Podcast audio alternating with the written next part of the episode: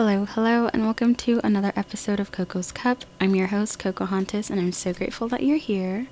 In this week's episode, we're going to be talking about family versus autonomy and how I was able to circuit through that in a traditional household. But before we begin, I wanted to remind you guys that I have merch. So if you go on Etsy.com and just search Coco Hontis or Coco's Cup, it should show up. There's a couple options right now, and if you don't get it, it this is a hate crime recorded in live. Whether you're joining in from TikTok or this is your first episode that you're tuning into, if you are, I love y'all. Anyway, so I'm a first generation Sudanese Muslim woman, and that in itself is a mouthful and poses a lot of threats, believe me. And with the multitude of identities that I have, it creates an intersection of family expectations, autonomy, and cultural and religious identities.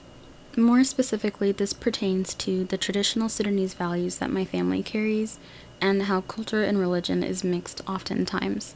To preface, I think that Islam is a very beautiful religion and I adore it very much. I think that the problem is posed when Muslim cultures tend to mix religion and culture and confuse the two.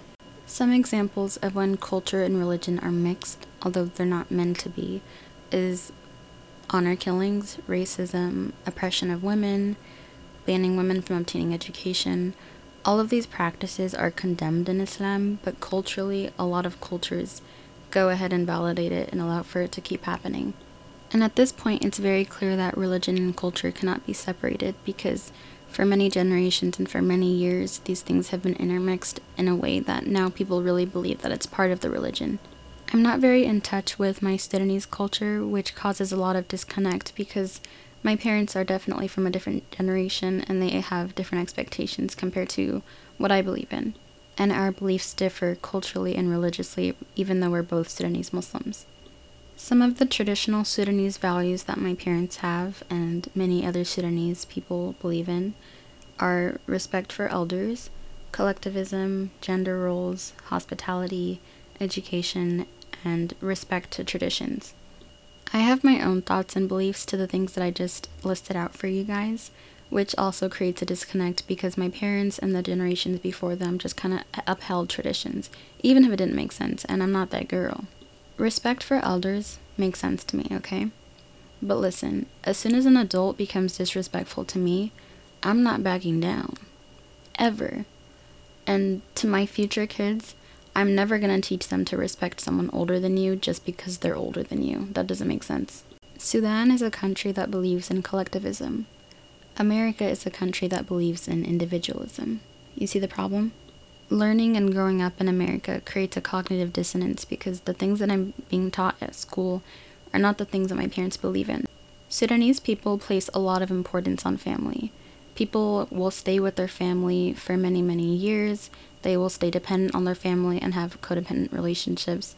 From what I've seen, like in TV shows and hearing about my friends, they tend to just move out when they're 18. Sometimes they don't get help from their parents because their parents think that their job is done once they're 18. And with this intersection of my identities, I feel like oh, for a long time I didn't feel like I belonged because what I was being told at school and from my household were just completely polar different. Like it didn't make any sense. And then, in addition, the world now is a little bit more liberal, more modern in their beliefs, so gender roles doesn't necessarily exist, only in ways that benefit the person that wants them. You hear the discussion all the time of should guys be required to pay for the first date and things like that, and it, it does exemplify gender roles. But I also used to be the girl that didn't really care if I was gonna pay or he was gonna pay, but super important, it did make me feel more masculine than when I was paying. I don't know what that means. Meanwhile, gender roles in Sudan are very, very prevalent even till now. Men are expected to be the provider, the protector, all of that, the man of the house. Women, I guess in some in some ways it's changed a little bit because they do want women to pursue degrees. But even if you do have a degree, sometimes you're still expected to be the housewife. Even if you have a full-time job, you come home, you take care of the kids and you clean and cook and don't complain about it. Sudanese people are very hospitable people. They want you to feel like their home is your home. The things that they have are also extended to you. And to me, I always found this kind of weird because I wouldn't be hospitable to everybody. I would pick and choose people that deserved it because I see oftentimes, like with my mom, people take advantage of her. And people will come over, elongate their stay, or they'll just come unannounced. There's this one man in particular, he was unmarried for a long time, and he would just invite himself over for dinner. He would tell my mom through voicemail what he was expecting to eat. He was a Sudanese man, I hate him. His oldest daughter is maybe 25, and he recently just remarried. The woman is pregnant, and he expected my mom to come over to take care of his pregnant wife and to cook and clean because she was unable to. And of course, as a man, he's not going to go in the kitchen. What's he doing in there? And I feel like the craziest part about it is that my mom went. And that is just insane to me because I would never let anyone disrespect me, one, and I would never let anyone take advantage of me like that. that that's not happening. A lot of my beliefs don't align with my parents because they come from such traditional Sudanese homes, so it's created a lot of conflict. I know in Sudan, because it's a predominantly Muslim country, it's very normal for kids to start wearing hijab early. And a big part of that is because since it's a predominantly Muslim country, it's very normalized. It's expected for a woman to. And she's obviously going to feel comfortable and safe because she's in a Muslim country. Not to say that harassment and assault doesn't happen to women in Muslim countries that are wearing hijab, but that it adds to their protection because they're constantly being exposed to it. Me, when I was 11, starting to wear hijab in America, I didn't go to school with anyone that wore hijab. There was maybe one other girl, I think mainly because I didn't understand the importance or the value of wearing hijab and what it was meaning for me, what it meant for Allah subhanahu wa ta'ala. I just hated it. I felt like I was a target and I not that I was bullied or anything for it, but I just felt like I was just so exposed and out in the open. And then not even because I'm a dark-skinned woman, I just felt like I was so easy to see. I couldn't be invisible even if I wanted to be. And I was also receiving a lot of questions from kids that went to my previous elementary school asking what I was wearing and what I was wearing it for. And of course, they're kids too, they're curious. But I didn't have an answer for them.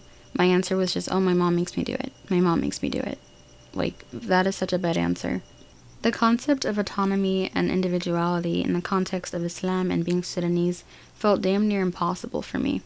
In the prime of me wearing hijab, I thought that I was going to be married young. I probably wouldn't be going to school.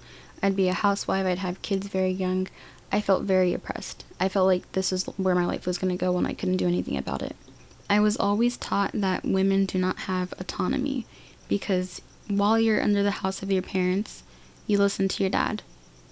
And you don't leave the house, you don't move out of the house until you get married, and then you obey your husband. And I also realized very young that I didn't have my own identity. I wasn't my own individual person because I was always seen through the lens of somebody else. And even for a very long time, I felt like I was always going to be objectified as a woman because when somebody refers to an Arabi, when refers to me as a girl, they refer to me as man, comma, whoever I am to them. So like my dad's daughter, my older brother's sister. And then I would just become someone's wife. And I don't think that Sudanese women or Muslim women think of it too hard but I do, because I would want someone to just call me by my name. Like, why, do, why is somebody else's name attached to mine? Trying to find balance between your family's expectation and your desires for autonomy can be really difficult. The main thing for me is cultural sensitivity. My parents and I do come from different cultures because I think that I, I do know a decent amount about Sudanese culture, yes, but n- I haven't experienced it. And a lot of the culture ties more into religion than culture itself, right? And with that being said, I have taken a lot from American culture and black culture, and I've adopted those things as well. And because my mom doesn't believe that we're black, when I engage in black culture, like when I got locks, she was very upset. Very, very upset. Gradual change can be very helpful for you in your journey. So, for example, I wanted to change a lot about myself immediately when I turned 18 because I was under like the American influence. Once I'm 18, I can do whatever I want, blah, blah, blah. It doesn't work that way. So when I turned 20, I outwardly stopped wearing hijab. And then I was just gradually expressing myself and expressing my autonomy by doing things that made me happy and made me feel like I was myself. And that meant getting new piercings, changing my hair.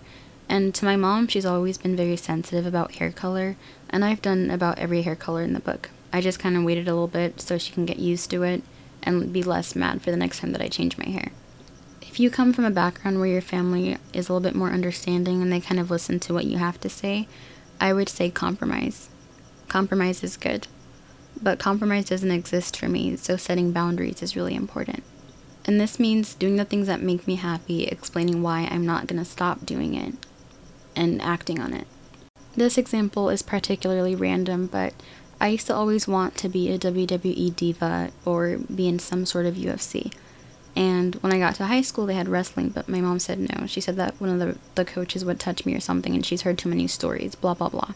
Again, it was just merits of her control because whenever I wanted to do another sport, she didn't allow me, whereas she let my all of my other siblings do sports. So I, of course, was pretty bummed about that, and I stayed pretty bummed, just told myself that I would never be able to do it. I started a kickboxing class maybe a month ago, and it makes me really happy, but it makes her really upset. And she tells me that wrestling and kickboxing and all of that kind of stuff just doesn't make sense for girls. It's not feminine, it's not attractive. My boundary is it's a sport that makes me happy, it's a sport that keeps me fit and makes me feel good. So I'm going to continue doing it because it betters me. And that I'm not going to stop doing it just because it causes her discomfort. It's also really important to have a lot of patience and resilience because you are going to get pushed back. When your parents start realizing that you're trying to, you know, uphold your identity and express your autonomy, there is going to be pushback, but you just kind of have to stand on business and stay true to what you have to say and what you want. In the last year, setting boundaries has allowed me to tiptoe around the dynamics that I have with my family. My dad has been a lot more receptive and just understanding because I think that he's been able to transition from parenting a child to parenting an adult. Whereas my mom is struggling a lot and she thinks that whatever she says is final and that I just have to listen to her no matter what.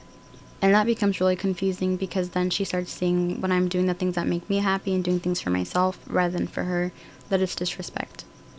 To be able to express my autonomy and stay true to myself, it's been really important to stay secure in my identity and really understanding who I am as a person. This timeline does not look the same for every person. You might have a realization two years from now, you might have had it four years ago. I had mine this year, and I'm 21. I was 20 when I had it, but still. A big part of having security in your identity is having that self awareness and understanding of your own identity, values, and goals. Another really important aspect is engaging in self empowerment. This means that you're recognizing the right to make choices that align with your values and your aspirations, and also understanding that autonomy is a really important and fundamental part of your growth. I know that before I learned what boundaries were, it kind of sounded a little bit critical to me, but really understanding and recognizing that boundaries are meant to protect your autonomy and that boundaries are meant to protect your relationship against someone else, protect your right, your values, and how you feel. In trying to protect the intersectionality between your familial expectations and your own autonomy, I would suggest selective sharing. This would just mean that you're choosing what to disclose to maintain privacy and, again, your autonomy. I know that some people feel like you need to be completely honest with your parents, and if that's what your relationship is like, I'm happy for you. I'm glad that it's thriving, but that's not the case for everybody. Sometimes you need to keep things out or just do it in ways that you're protecting your peace and protecting their peace as well. And I cannot stress this enough, but self care is really, really important. This looks different from person to person, but a few examples would mean going to therapy, nurturing your mental and emotional well being, engaging in activities. For me, I really like and enjoy getting my nails done, getting a fun bev, kickboxing, and ice skating. I find that I function the best when I'm focusing on the things that I can control in my life. This looks like concentrating on areas of my life that I can shape according to my desires, and this really helps to create a sense of agency for me. If you come from an emotionally immature family like myself, finding common ground can be really daunting. I found out that in recent months, I've had an easier time finding mutual understanding with my dad. He's a little bit more attentive and he's able to really listen and understand the things that I'm saying. And I really appreciate it because when you have a receptive parent, well, this is new to me, but I think that it feels really rewarding. And it's really nice and it's made me have a change in heart of how I want to pursue my relationship with him. There are a lot of challenges that come with intersectionality of your identities and this can include the generational differences, as I've talked to before. My parents came from a different generation, so they have different beliefs and values compared to me. My dad, I would say, is a little bit more modern and he's been able to adjust to the American culture, but my mom isn't very modern. She's pretty conservative, I would say. But because of this, it creates a lot of misunderstandings and disagreements. There's also a lot of communication barriers because my parents' generation didn't really talk about their emotions, so they lacked that emotional intelligence. There's also the expectation of roles from their tradition, And this can lead to the isolation that I felt before because my experiences weren't validated or understood.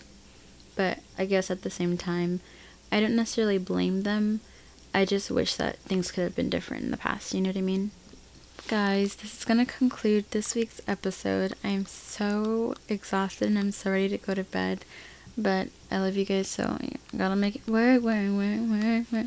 As always, we're gonna show some gratitude. So I wanted to say that I'm very, very grateful for you, Dee. I appreciate you so much and I love you very much. And I'm so thankful for the amount of support and endless love and care that you showed towards me. I hope that you all have a happy and safe and healing weekend. Happy early Halloweeny if you celebrate. I love you all very much and I will see you later.